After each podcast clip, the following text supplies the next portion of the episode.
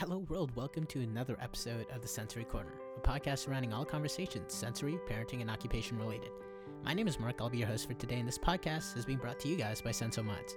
Throughout this podcast, I'll be sharing my conversations with various SLPs, OTs, specialists, and even sensory parents within the sensory special needs realm, in hopes that we can gain a healthier discourse as to what it's like to be a child living with sensory special needs, trying to learn, grow, and develop. Hopefully, by the end of this podcast, we could be able to band together as a community work together, work through problems, but more so be able to come to conclusions which will help our children better integrate into the world around them. Anyways, my name is Mark, and this is the Sensory Corner. So, for today's topic, we'll actually be talking about what exactly is an SLP. If you don't know what that is, or if you're just tuning in, an SLP stands for Speech Language Pathologist.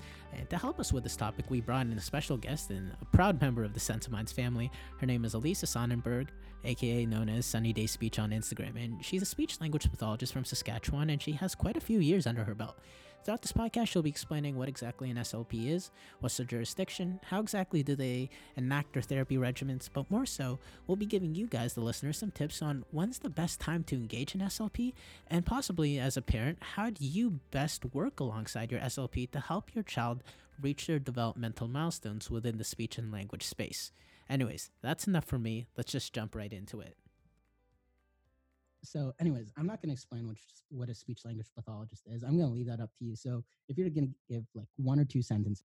For sure. So, um, as a speech language pathologist, my main goal is to help with communication difficulties with any child. But the main ones that I help kids with, with are speech sound disorders, mm-hmm. um, language delays and disorders. So, like a kid is not talking quite um, yet. Um, by speech sound disorders, I'm going to circle back um, that's like the sounds that they produce, right? So there's a lot of different kinds of disorders. Some of them, um, like apraxia speech or articulation disorder or other things. I'm not going to get into the specifics, but those are the yeah. sounds, right? Um, there's so a lot by sounds, you mean like super with. simple sounds? Sorry. There's, that's yeah like um so when you're when we're learning to talk um there is like a sequence of kind of development right so um mm-hmm. as kids learn and develop they get more and more sounds in their system so like some of those early sounds that you're going to hear in like early words like mama and dada and nana and like um like the P B M N W. Oh my gosh! like those are like they kind of go in sequence, and then yes. as a child ages and progresses, then we expect more and more sounds to be in there, and there are kind of like you know, like a ballpark of age where we would expect those to come in. So I work with those. The other ones, like we work on fluency or stuttering. And then a big a part big of one. my job the last few years has been working with children who have special needs, children who have autism or any other syndrome like Down syndrome, like we were just talking about, or um, Prader-Willi or Williams syndrome, like any of those kind of syndromes that are out there. Those are some common ones, but there's a lot of other syndromes that exist out there that we don't hear about as much. But wow. lots of times children with syndromes will have difficulties with speech and language. Um, we also work on social skills, and myself, I have a background in working in feeding and swallowing disorders. So um, that's something that I kind of, it's like a niche yeah. um, that I specialize in. so pretty much everything from the head up is what you deal with. Yeah, lots of it is is pretty much respir- respiratory and up. so. Yeah, people can't see me. Like th- this is a podcast. Yeah, you can't see up. the video. Yeah, chest up. So putting my hand yeah. up to my neck upwards. That's what she deals with. Just a little side tangent. And this is more so for me. Do you ever deal with children who mix up their P's and their F's or their V's and their B's? Oh yeah, that's those are common errors. Is right? that common? So, okay. Yeah. So what age do you need to usually? Uh, you'll you'll you'll realize why I'm asking this. But at what age do you usually differentiate between those two sounds? Can you articulate the differences between those two sounds or those four sounds actually? Sorry. Yeah. Okay. So like P for F, usually I find that they do that if it's like on a blend. Like, so like, for example, in the word spoon, it often comes out like foon. So I would expect that to go away around like four or five years old, right around there. Same with F and V. F okay. and V are kind of different though, because they're they're just their own little pair and so we don't tend to work on those very often because they don't um like every sound is in a class. Oh i'm gonna get so boring right now. No it's totally fine. So um they just don't transfer to other sounds and lots of times uh, if there's an f and v then they'll have problems with like like some of the other sounds that are also called stridents. Like we're going to get stridents. really technical if we get into it so they just yeah. don't transfer to the sound pattern so okay. yeah So I don't tend to work on those that much. There's like usually yeah. there's bigger fish to fry, if that makes sense. Yes. Okay. Okay. So big, I guess, bigger foundational skills or. Yeah, if that was skills. the only error, I wouldn't worry about it because it's probably just on one or two words. It might be like an incidental error, we call it. So yeah, I wouldn't okay. worry about it as much. Yeah, uh, the reason why I ask is because for all the listeners, so I'm Filipino. Yeah. We're notorious for mixing up our P's and our F's and our V's and our B's. and even up, I believe it was up until the grade 11 for me. So I'm dating myself a bit.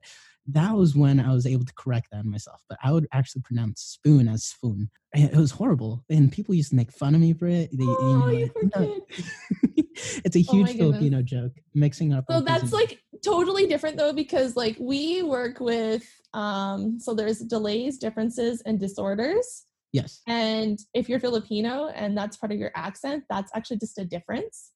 Okay. So I wouldn't work on that. Okay. For you. Do, are there SLPs? Unless you wanted to. Like obviously if people are teasing you, that's a different um a, like a different situation, right? And as an adult, no. if you want to correct your stuff, then no, for sure. And see that that's what I mean. And that's why we're hosting this podcast today because I wish I knew what an SLP was. because if I didn't, like if I wasn't able to correct myself, I'd be pronouncing it as SLP, literally. oh my. We gotta have some humor in it, right? Sometimes those errors are pretty funny. There are some really good substitutions out there, and we make jokes ourselves. So okay, they're laughing with us, not at us. That's yeah. Even myself, like speech language pathologist, is quite a mouthful. So like I answer to like Peach. One of my kids for years just called me Peach or the beach therapist. So there's a lot of memes out there. I love it. Oh my, this is the first time I'm hearing about this. I'm gonna. Oh, yeah. Anyways, yeah, going back to it. So, as an SLP, just to kind of recap what you just said, yeah. you practice on articulation. Um, you work with children on the spectrum or with special needs, and trying to work through fluency. Um, is there anything else I'm missing here? That we yeah. just went on the language part of it is like a big one, right? So the language delay or disorder. So that's kids who are late talkers or kids who have limited vocabulary or limited grammar skills. Maybe they have um, trouble um, telling a story or answering questions. Those mm-hmm. are some of the main things that I work on a lot with my younger kids. Those are really hard, um, especially for children on the spectrum.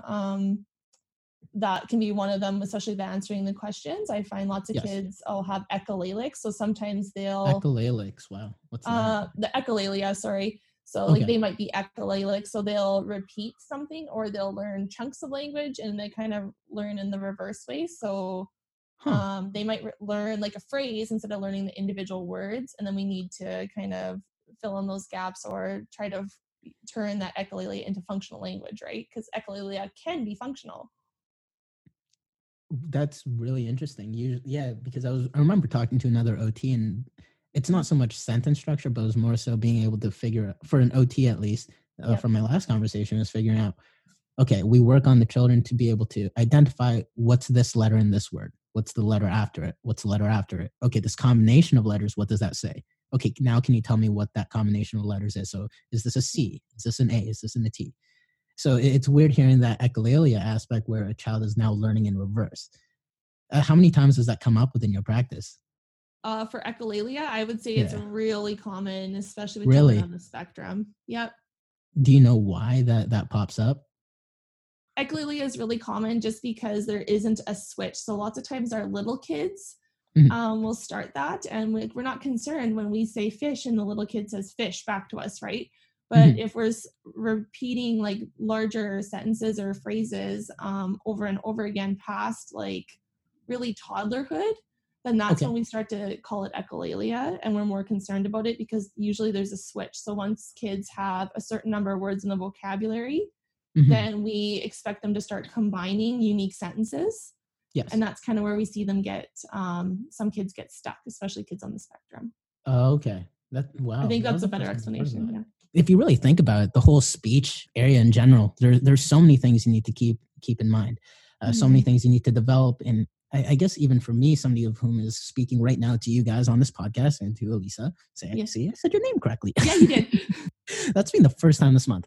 I'm gonna give myself like a brownie every time I get it right. it's a hard one. I, I thought it was Alyssa. Um, the the reason why I bring this up is because we don't i'm not conscious of the amount of things i'm taking into account when i'm constructing a sentence when i'm speaking to somebody and mm-hmm. how i'm interpreting all that information back to me.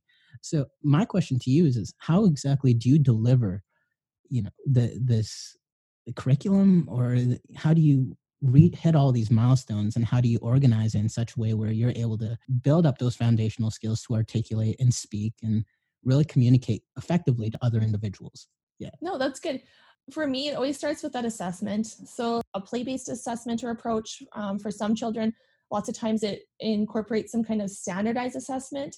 So a standardized assessment is when i use like a test and sometimes it's a parent interview sometimes it is like a physical test where we actually flip through and like kind of figure out those skills and it is normed against the population. So like if you've ever seen like your familiar bell curve we know yes. that about 68% of the population is in that middle chunk of the bell curve and if a skill is below that that's when we know that we need to target it right and then we pick goals like there it's you know like speech language pathology is a science but in other ways it is a bit of an art too because. Um, we're going to pick things that are the most functional or that the parents are most concerned about or that we think would serve the child. Like there are some individualized um, and professional judgment pieces that come in to Definitely. picking a goal for a child. Yeah. And that kind of goes back to our little tangent about the whole p's and f's and v's and b's.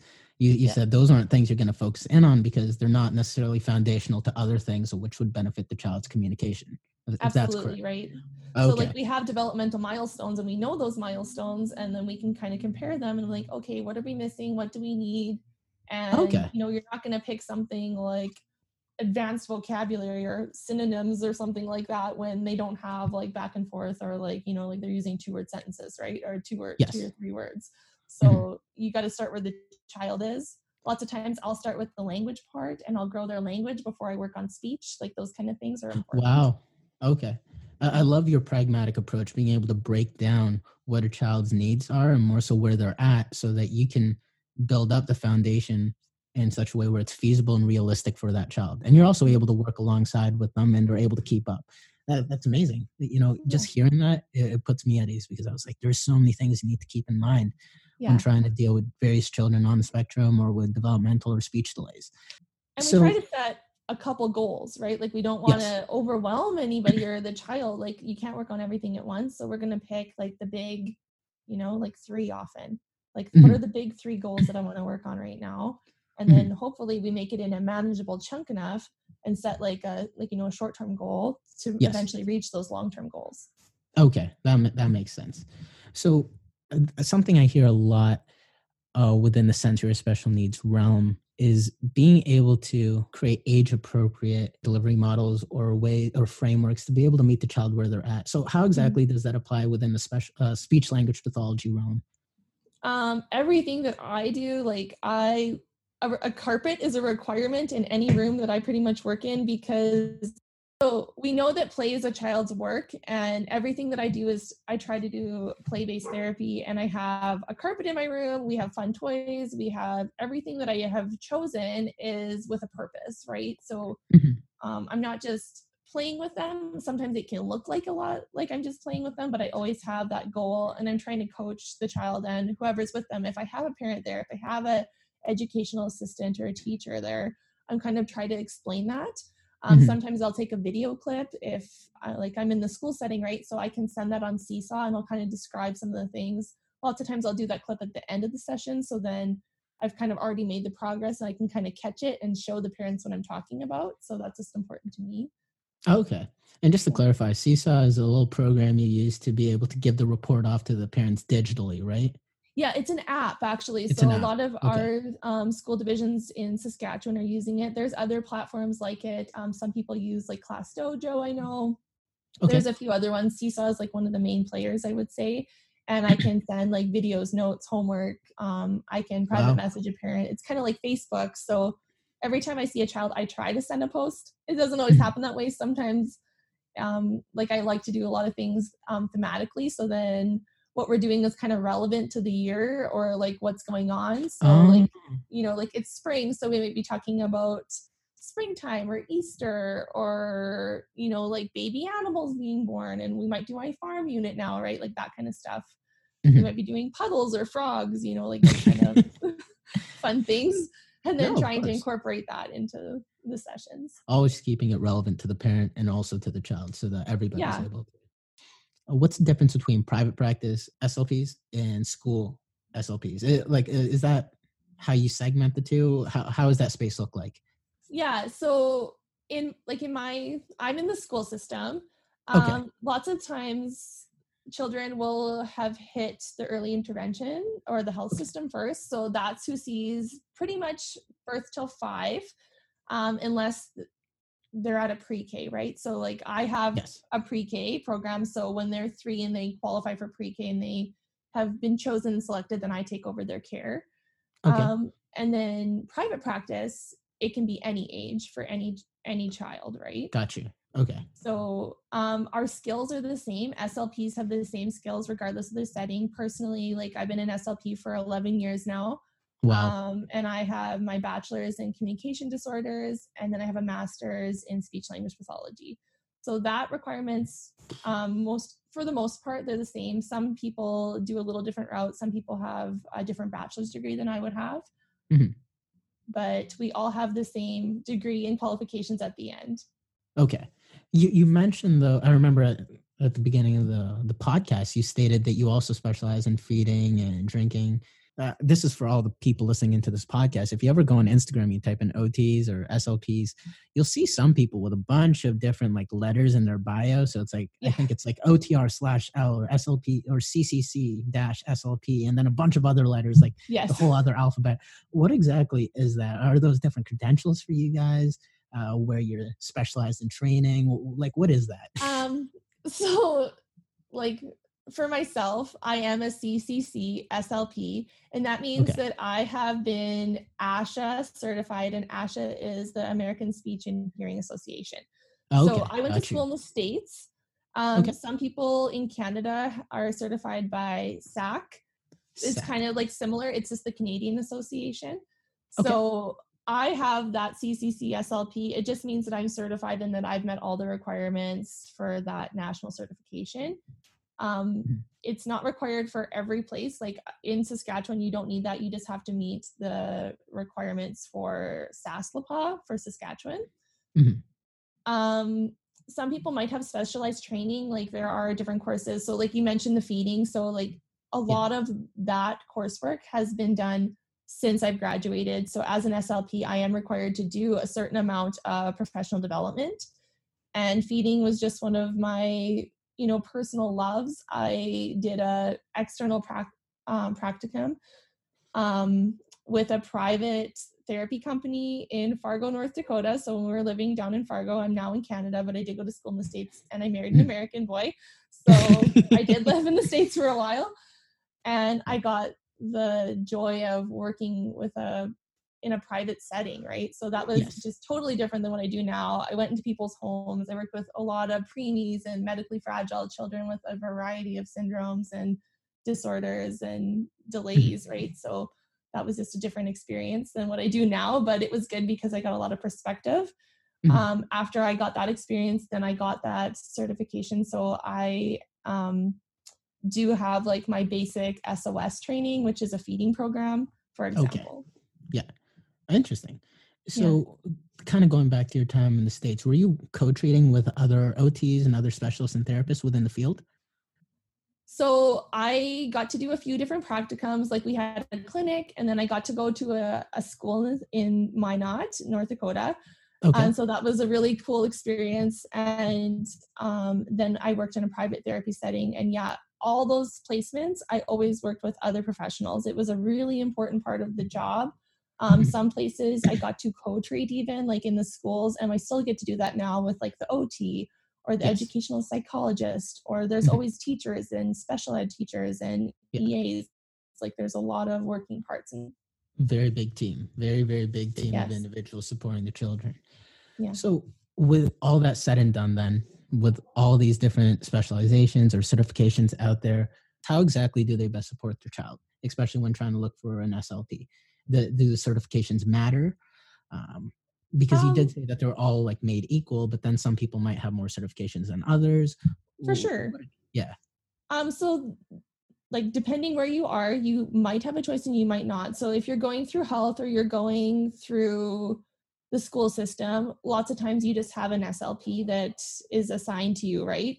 So Yeah. you might not have as much choice. Um, and hopefully they would specialize to their population that they're working with, right? Like if Okay. I'm in, working in the schools, Yeah. most of the professional development that I have done has been to, directed towards my caseload. So I learned a lot about autism and language disorders and school age children and phonological awareness and literacy is a big part of my job too. I help support that because we know Mm-hmm. that language is the foundation of literacy and learning.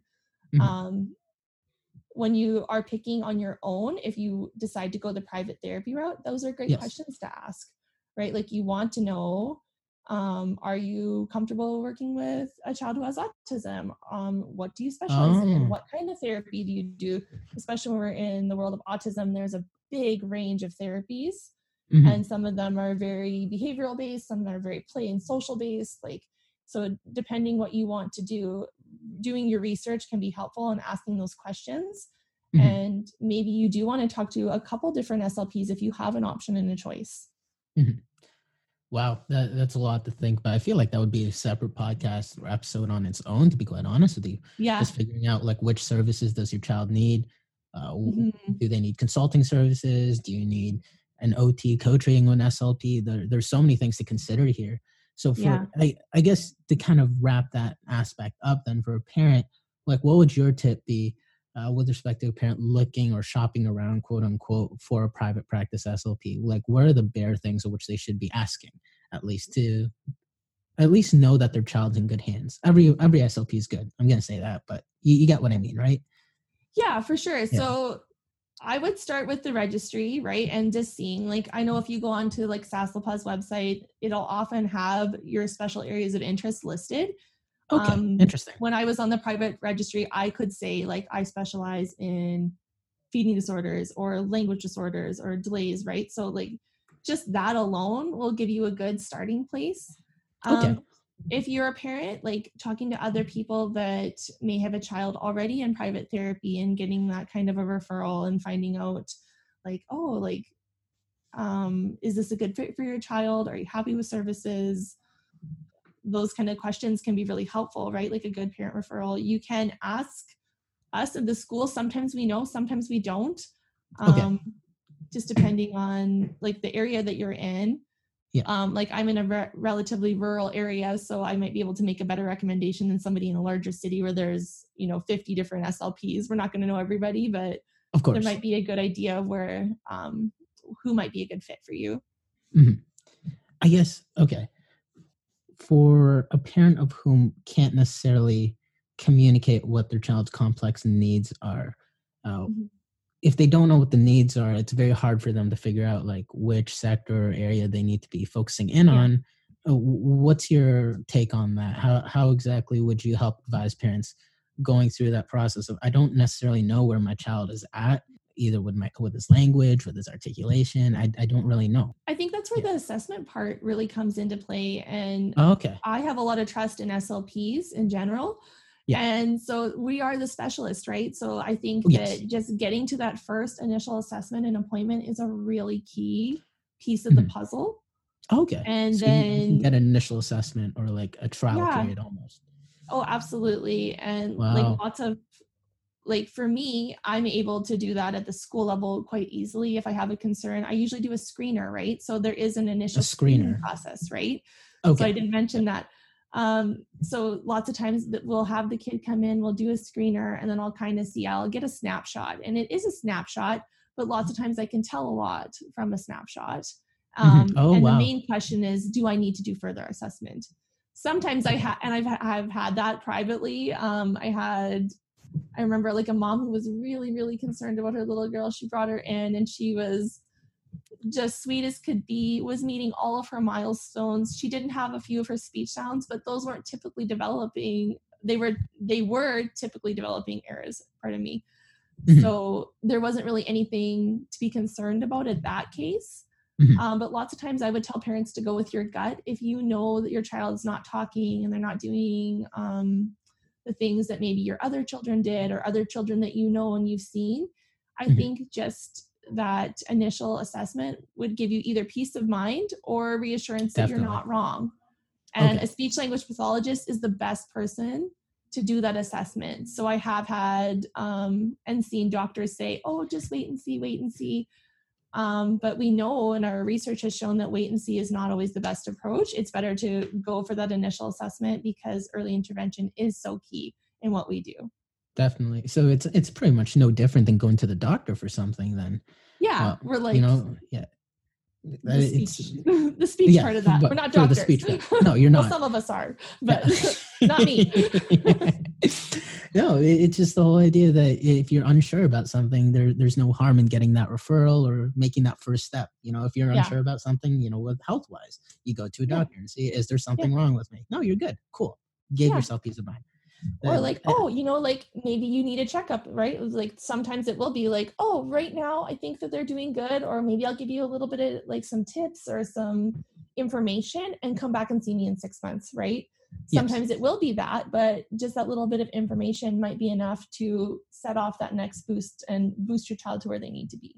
Definitely. And early intervention, well, at least from what I've heard, but I want to get your opinion on it. It's so, so mm-hmm. important. And the earlier you're able to catch children within with respect to their speech delays or developmental delays, whatever it may be, the better it is for them. Uh, oh, absolutely. Forward. Yeah. Um, okay. You know that birth to five is really critical, and some um, researchers have even said birth to three. So really, yeah, like it's just a really, really large um, brain development activity, language development time, right? Like mm-hmm. we literally have these things called language explosions, and it will feel like that, right? Like with my own two boys, I have um, a son who's eight and a son who's four, and yes. um, my oldest son wasn't meeting his, you know, bare minimum milestones at 18 months, and so I was really concerned. And man, like we did every strategy and it was nice that I knew what to do as an SLP, but if I wouldn't have, I probably would have taken him to an SLP to see what to do to help him out. At 18 months, wow. That see, and I, I can already say for a bunch of parents out there, like that seems super, super early for a bunch of them. And, yeah. Wow. But if they're not talking at all, like, and he was using a few words, but he wasn't yeah. um, meeting his milestone. um, like we wanted him to, they say about 50 words at 18 months. That seems high. Um, mm-hmm. for a little boy who's really busy looking back on that like you know like 25 words would have been okay too, but he was really only saying a few words at that time. So uh, we did a lot of strategies to get him to talk more, and it did help. And he did just explode. That's amazing. I love that. And see, I didn't even know that. I didn't know about the language explosions, but it does seem like these children just speak out of nowhere, and you're like, where did this come from? Almost. They're little sponges. yeah, yeah, their brains are amazing. From zero to five. Yeah. well, and there's still a lot of learning that happens after that. That's of just kind of like a really critical time that we know yeah. if there's no stimulation, that mm. things can't always recover, right? So definitely. So kind of recap that for everybody in the podcast or listening to the podcast. Just know that SLPs know what they're doing. They'll yeah. break down. They'll break down every single developmental milestone. They'll de- break down every single problem or issue there is, and your your child's in good hands. Just make sure you get them to them within that time frame, just so they're not falling through the cracks. Almost, you know what I mean? Yeah, we want to do everything that we can to support your child. Definitely. And be a good support for the family too, right? And like there's lots yeah. of suggestions and little ideas that I can give parents to help them with those. But that goes such a long way. Like the little mm-hmm. things which a parent can do just because a professional is being able to advise them. It, it's so important. It's so, so important. But that kind of brings me back to the topic at hand. So what exactly does an SLP do? You you mentioned there's a lot of other players who come into come into the mix, come into play with respect yeah. to a child's development. So what what are the other professionals you usually work with within the space when trying to help, you know, a child reach their developmental or language milestones? Okay, so my very most important team member is the parent yeah. in the family. Okay, and I wow. can't say that enough because we as a team, we're only going to spend limited time with your yes. child. So you are their number one um, helper. And sometimes it's knowing what to do, mm-hmm. not and and like seeing how to do it from somebody else that can spark that in you. So I want parents out there to know you are enough. You can do this. You might just need a few tips from us, right? So, but that said, there are a lot of people, and sometimes like you can walk into a room and it's is a little overwhelming, but some of the people that you might work with are speech language pathologists like myself, mm-hmm. occupational therapists, physical yes. therapists. Lots of times, if a child's delayed, they'll be delayed in multiple areas. So, okay, um, those are kind of like the big three in the therapy world. Um, we SLP, work with teachers, we work with daycare providers. Mm-hmm. Um, sometimes we'll work with like a early um, childhood psychologist. Really? And sometimes we'll, once the child ages up, like I work very closely with an educational psychologist. So. We do a lot of assessment together, and that's just a really good way to get a holistic view of a child. Um, I work with the autism specialists um, in our area a lot. There's a lot of communication back and forth between us, which is a great relationship to have. Mm-hmm. Um, sometimes I'll refer to an audiologist. Wow. Um, we'll work with dietitians, social workers, literally everybody, therapists. Like there's just so many people, and then obviously doctors and sometimes even dentists. So I can see that. That's just yeah. a few, and that's a lot, but there are just a lot a of working parts. yeah, I know. I probably left somebody off that list. Don't be mad at me. no, wow, that's uh, uh, you know, it seems overwhelming, at least to people listening to the podcast, but to me, that's yeah. very comforting to hear the yeah. fact that you're working alongside so many other individuals to ensure that every single box is being checked off. You said mm-hmm. like the main ones are yes, OTs, yourself, uh, SLP and PTs, but the parents. I, I, I love that aspect. The fact that you really consider the parent a team member. I was just having a conversation with an OT, and I know they're not an SLP, but it's kind of looping that conversation into into the mix. They were saying that yes, like they cover a lot of ground within their 30 to 45 minute sessions. That's great. Yeah. But what happens between that session and then a week and a half later when they have their next session, what happens between that point in time? You really think about the relativity of how much practice could have been not packed in, but could have been practiced within that time period. It really is crucial so that the child doesn't miss out on that progress going into their next appointment or their next uh, meeting with you. I guess I, I don't know how you how you call them appointments, meetings. That that sounds way too formal. yeah, that's really formal. Session. I don't Sessions. know. Talking to a five year old, you're here for your next meeting. You're here for your meeting. Come down yeah. to my office. Actually, it's kind of funny because I will say, like, let's go to my office, and I've tried to switch that to my room because like it being in a school, going to the office, they think they're in trouble. So oh no. they start sweating. yeah. Oh no, I'm in trouble now.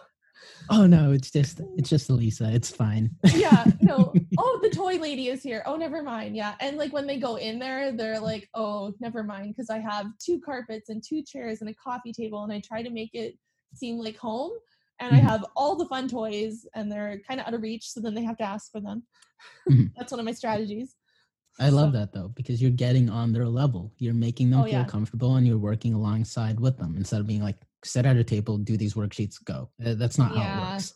That's and you know back in the day like I'm not going to knock that. Sometimes there is a time and a place for that and some people do therapy like that. That's just not my style. I like to do everything interactive and through play and learning, right? So no, of, of course, and that's the best way learning is best absorbed. Even though between that zero to five window where children are sponges, you still need to provide the curriculum or whatever you're trying to teach them in an engaging and interactive way. So I really appreciate the fact that you said that.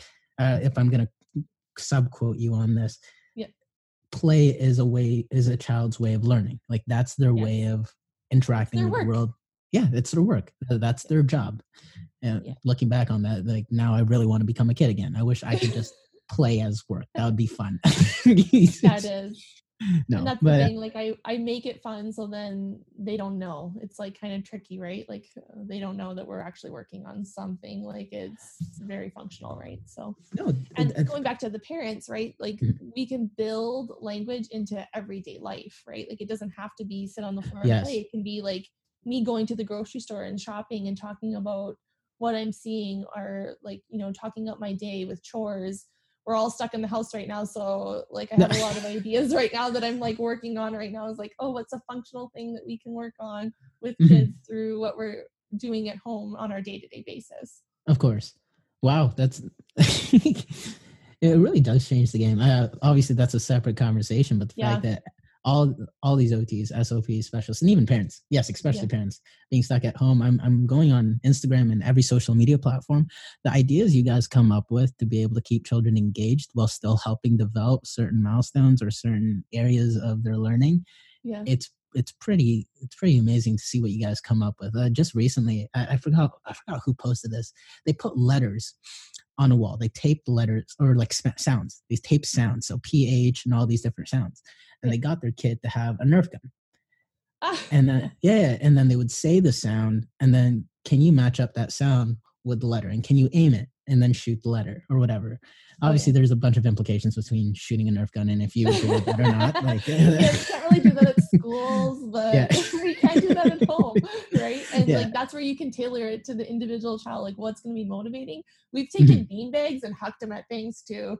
Or we have ball poppers. That's our other favorite, like those animal ball poppers that have like the soft balls. Oh my god, yeah, and I we'll shoot, guys. Sometimes we'll set up the word cards and we'll shoot them all down, right? Like those are kind of easy, fun things that we can do but see like it doesn't learning doesn't have to be boring um, no it really doesn't. It can be a lot of fun and that's what keeps it fun for me because yeah. i would go insane if i just had to you know drill articulation like after 11 years you don't want to sit there and do a drill and practice anymore. That is so boring but no, if we can incorporate the play and the activities like i'm a toyaholic and i need all the new toys and new fun things too. Not that you need those but it does make it a little bit more fun for me as an adult not gonna lie Definitely. Yeah. It's always nice to see new things in your toy box and yeah. your little uh, we call it a toolbox. It's not a toy box. Toolbox, it's a toolbox. Yeah. It's, it's our tools which we use for learning. And yes. it, that's a really nice lead and a nice segue into the fact that with parents, they're they're obvious as you said they're your biggest teammate. Like you need their buy-in more so than ever. And i think something which i'd like to say and correct me if i'm wrong on this but because play is a child's way of working that's their way of exploring and interacting with the world. Yes it might seem like slps and ots play with children and that's all they do but that's literally not what it is. It, you know there's so much more behind it where you're trying to reach a certain milestone. You're trying to teach something to that child but not you know raise any alarms in their head and be like oh this is boring. This is just a lesson. No you're trying to get them to learn something in a fun and mm. engaging way right? Absolutely. Yeah you're yeah. spot on with that. Okay. So for this is more so for the parents then. So how how would you advise them to navigate the services of an slp how can you get them to better understand what you do so that they themselves can convince themselves that was a huge mouthful of that buy-in. Okay. Um, so I do have a few tips for parents. I don't know if this yeah. is exactly what you wanted, but the like the first thing that I would do if you have a child that is going to be involved in services and like you have to get them to that initial assessment. But once yeah. you know that there is a diagnosis in place and that you have a plan that you're working towards, um, the first tip I have is to keep a binder for your child. So keep all their health info in there. Um, like get a copy of all the reports because sometimes there are so many and we'll you know we want to make sure we have all that doc- document history in place. Yes. Um, so you want the doctor cards appointment letters all that kind of health info all in one place and i have seen a couple parents with the binder and it is so helpful as an slp um, bring that to your first appointment even or um, when you're starting at a new school, right? Like, so if you've been in health and you're going to the school, bring that in and just let them copy it if you feel comfortable doing that, right? So that would be okay. great. Um, one thing I have seen a couple parents do is that they'll write out the history of their child. Wow. Which I love. And it doesn't have to be like a long, like even just a page written about how your pregnancy was how was the delivery how did they meet their milestones how did you know that you thought that really? something might be a concern right uh-huh. and keeping all those kind of things and then you can put the other things the therapies that they've been in the diet or their medical information or the medicine that they're taking um, mm-hmm. um, but then i want that other stuff in there too i want to know what are they interested in what am i going to have buy-in with them for right so like that, that's so important yeah like i want to know what do they like because that first time like if i bring out something and they hate it like for example play-doh play-doh is something i will never bring out in a first session because some kids really have aversions to it right oh, so like oh, the sensory okay. things yeah. kind of come into play like and it's like oh if your kid hates play-doh let me know or if they don't like something that's almost as important as if they do like something right like if i bring yeah. out the water beads or the sand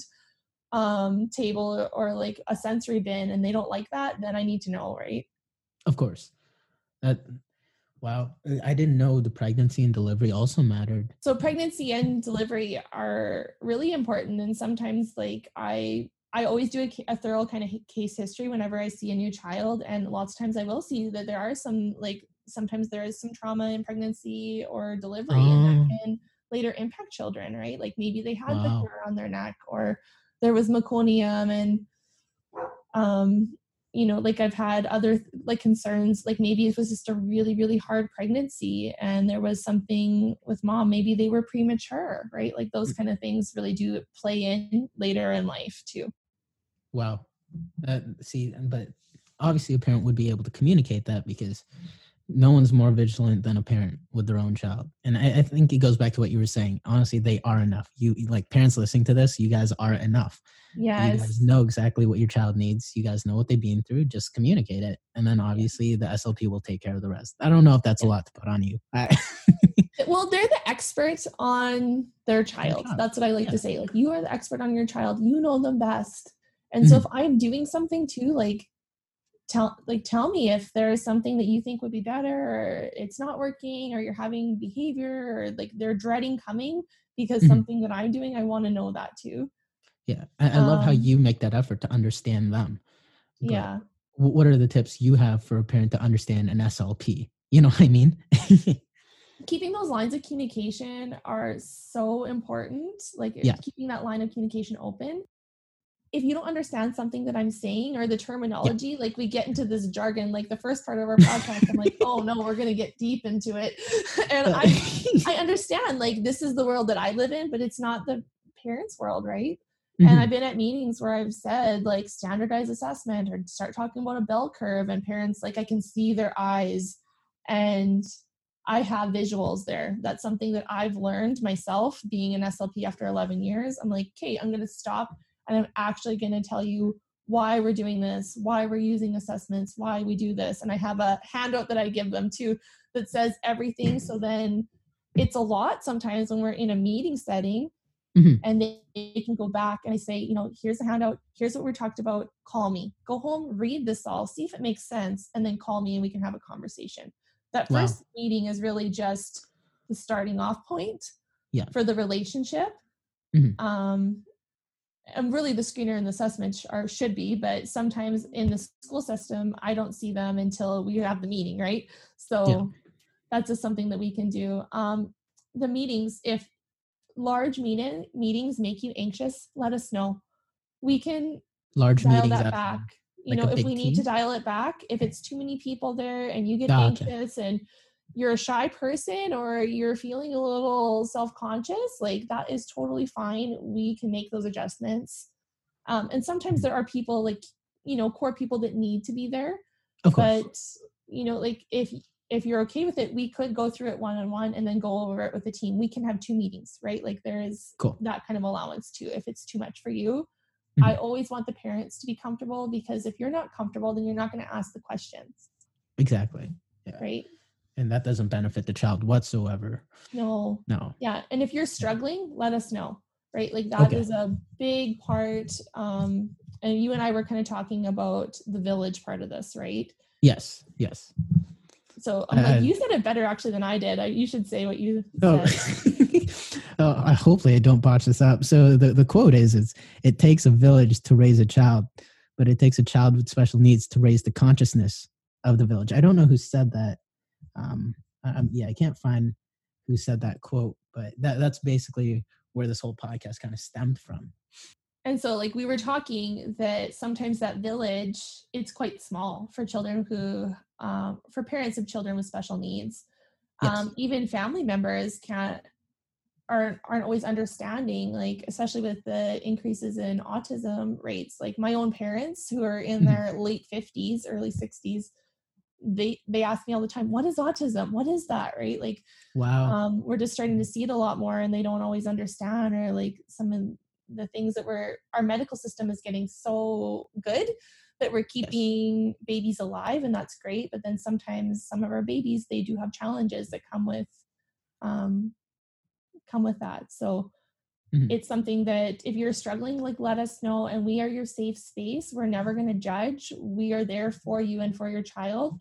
and you know what sometimes we actually know like is there a support group are there other parents that we could connect you with even like a facebook group can be really helpful for parents yeah and I, I feel like that's such a big topic especially amongst parents because i remember having a conversation i can't get too deep into the details but it was a conversation with a parent and they were just saying that you know especially when you figure out that your child may have a delay or an issue or um, some type of sensory or special needs it a whole slew of emotions kind of come in and when all those emotions are hitting you one after another just in complete succession within the span of a month two months after you find out it's just a lot and it's very easy for parents to get caught up in their own bubble and not really reach out or talk to anybody about it and then you become very very isolated and it, this yeah. problem like it's not even a problem but obviously that anxiety does weigh heavy on some a parent's chest.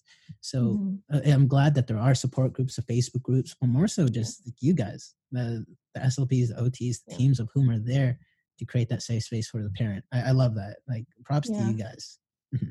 and like parents, like you don't have to feel guilty. Like there is sometimes a bit of a grief cycle, right? Like I've I've met several parents and they're in really good places, or several parents that are struggling um, like we were saying, like is like yeah, like this has been like a little bit of a harder year, and for that, for me at my job personally, talking mm-hmm. to parents, and it's just it's just hard if they don't have that good support system.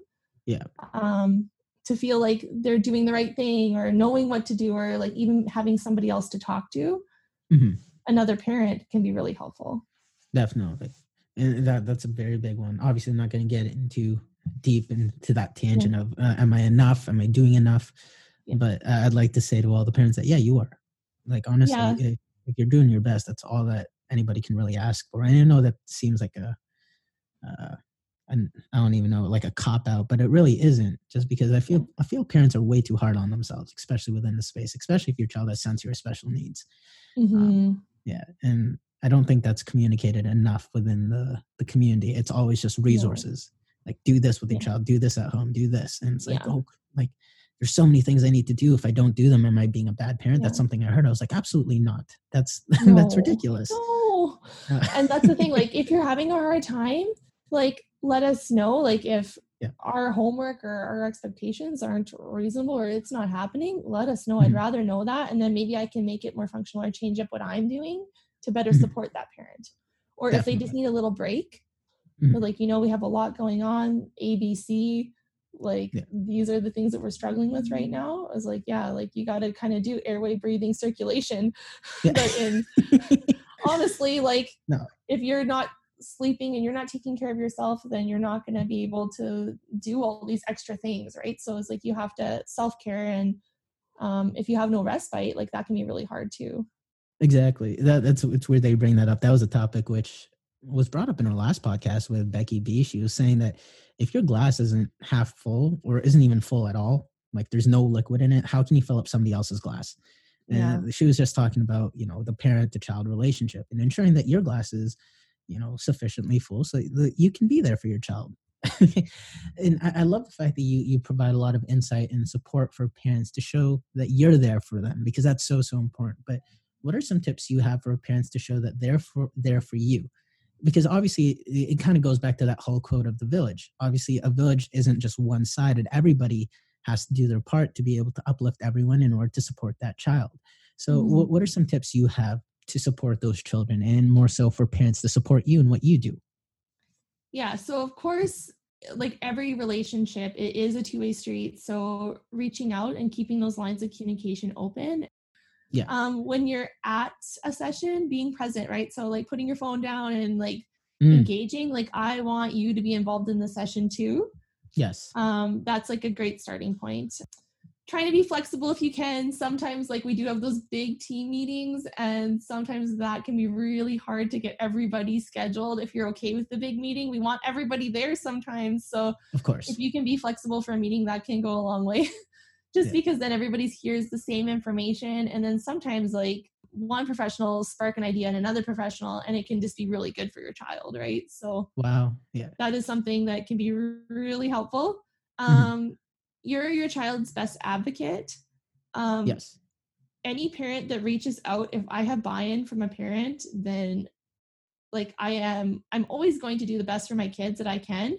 But being in Canada, we are stretched thin. So if I have a parent that has buy-in and they're mm-hmm. asking mm-hmm. for more, um, they are going to probably get a little bit more maybe than they would if they were not worried about it, right? Because I know that they're interested in asking for extra help. Um, then I I will I will do everything I can to support a parent if they're concerned, right? So mm-hmm. It's, it's you you brought up a really cool point. Sorry for interjecting here. Uh, ensuring that they're present, you know, they're, they're, attentive, they're actively engaging within your sessions. Um. I've talked to various parents, and obviously, you know, attest to this because you yourself are a parent. You have two boys. Uh, yeah, I have two boys. Two boys. Yeah, two it's always boys. nice. yeah. We're not all wild. Mine no, um, it's always nice to get the perspective of an SLP or an OT who is also a parent, just because mm. you, you get that perspective of being a parent and how busy it can be. Like, so, you know, bless yeah. your soul, just like a little interjection there. Like, I don't know how you do it. I don't know how you're able to be a parent while also really trying to be there for your clients or your, you know, the children within your sessions. That's so, so impressive. And it's extremely amazing. And, you know, shout it's out like, to all the strong women out there. Mark, it's so funny. Um, I think being a parent really changed my perspective. Mm-hmm. Um, mm-hmm. It changed a lot of my practices and like just yeah. that communication piece with parents. Yes. Once I had a child of my own, especially once they got a little older and were school age, I saw how much that meant to me as a parent. And it just really pushed me to want to do that for all of my parents too. Wow. Um, and so that's when I started really using, I always had homework books and things, but mm-hmm. the seesaw really was life changing for me because it gave me that window yeah. to be able to take video. And like, it was kind of like, I'm not to lie, I was a little self conscious when I first started videoing myself working with a child and not thinking it's good enough. But the parents, they just want any input that they can, right? So, like, that was Definitely. something easy I could do for parents. Mm-hmm. It's much better than just a written report where it's hard to decipher almost or interpret what exactly they have to do. Obviously, you're yeah. going to be as clear as possible, but seeing a video or visuals, they're not just great for kids. They're they're great for adults like us. You know what I mean? Oh, for sure. Yeah, yeah. it's kind of going back to the point. It, having parents be actively engaged within the sessions is so important but I remember a parent telling me that they they use that time just like how you said earlier in the podcast how school is kind of like a break for parents. Mm-hmm. Um, sometimes they look at OT sessions, SLP sessions as a break as well, and obviously that it's good for them, but you still want them to be engaged and still be there for their child instead of just being like, okay, now I have some time to breathe almost. Yeah. Um, yeah so it's a fine balance and and i totally understand that and if a parent said yeah. that like i am so stressed mm-hmm. and mm-hmm. you know like i would just I would just encourage the parent to be forthcoming, like, oh, we've had such a week. Do you mind if I sit out this one? I just need that break. Okay. Just tell me mm-hmm. that. Because I can totally get that as a mom as and as a therapist if you need mm-hmm. that break and that child's gonna have a really great hour or half hour or whatever it is mm-hmm. in time with me, that's okay too. I love that. I love the way you put that. Like you're a mom too. Obviously, not yeah. all SLPs out there are parents. Uh, maybe yeah. they will be. Maybe they won't. And you don't have to be a mom to be a good therapist at all, right? But of course not. Yeah.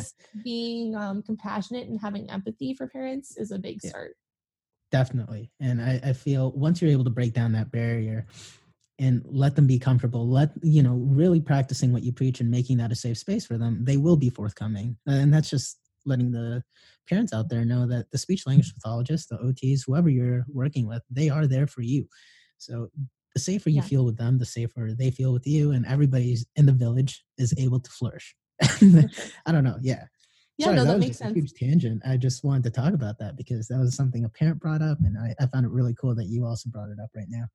I love that perspective though, because yeah, like that is something that like we're making these recommendations, but we we need to hear those things too, right? So, of course, right? Like if a mm-hmm. parent said that to me, I would totally be understanding, but you need to kind of be forthcoming too. That would be helpful, right? Like if you're if you've had a long week, if this is your one hour in the day that you get the break, let me know.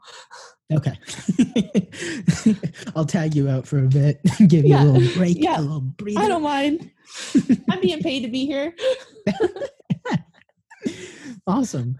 Um, yeah. So, kind of going back to the tips, though, is there anything else you'd want parents to know, uh, such that it could help you out or other SLPs they might be working with? You know, sure. Um, another thing I would say is Google with care. I'm not going to say don't Google because like that's... I don't think that's realistic in the world that we live in to not Google uh-uh. anything. um maybe do that initial assessment and find out some more information before you mm-hmm. Google, or maybe you want to Google milestones, right? Like I have a lot of great handouts that I would give parents, like, do I need to worry? Like those kind of things that are mm-hmm. out there, or there are some publications. Like I know that our health region puts out one, like, what are the milestones, or what do I need? To, do I need to worry? I think that's even the title of it. I'd have. Wow, I love that. Yeah right? Like it's like what's mm-hmm. normal, what's not normal, those kind of things you can Google, right? To see if mm-hmm. they're meeting their milestones. And if there are any red flags that you're seeing, then maybe that is a good um, you know, way to segue into an initial assessment. Definitely. Um, once you have a diagnosis, I would say Google with care. There is a lot of information out mm-hmm. there, and not all of it is evidence based or from a good source. Mm-hmm. Um, make sure that you're on websites that have reliable, solid information. So, like I mentioned, that I'm a member of the American Speech and Hearing Association.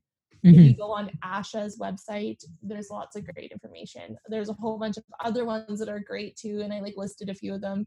Um, if mm-hmm. you're going to put it in the um, blog post after, but I could definitely we, we put like everything Autism in the description. Canada or Apraxia. Kids or the Stuttering Foundation, depending what you're working on. Um, yourkidstable.com is a great one for our feeding kiddos. And okay. they're kind of doing that hard lifting of finding good resources and writing good um, articles that are directed for parents mm-hmm. to get that little bit of information and other ideas if you don't have yeah. um, you know regular contact like you mentioned like sometimes it can be a week or two in between mm-hmm. and if you're looking for something or you notice something at home, like I just say Google with care. Definitely. And I think that's so important because it's so easy to go down that rabbit hole of researching. Yeah. You, you come across a cool graphic on Pinterest, you click on it, it's like, oh, this is what I have to do with my kid. Uh, not necessarily, you know, research based articles are extremely, extremely useful. That's something the other OT said in our mm-hmm. last podcast. So, yeah. So props to you guys for always, always ensuring that the information you put out not just in public on social media, but also to your parents when you're communicating to them, is sound, is based within research, and is something yeah. which, at the end of the day, will benefit the child. That's that's Absolutely. literally what this comes down to. Yeah. Um, so Google with care. Uh, are there any other tips? this is really helpful, um, even for me, like moving forward in my life. You know. Yeah. I think we all need to be told to Google care these days. Oh, definitely. Um, so much fake news in the there. world that we're in right now. This um, this podcast isn't fake news, by the way, guys. Just saying.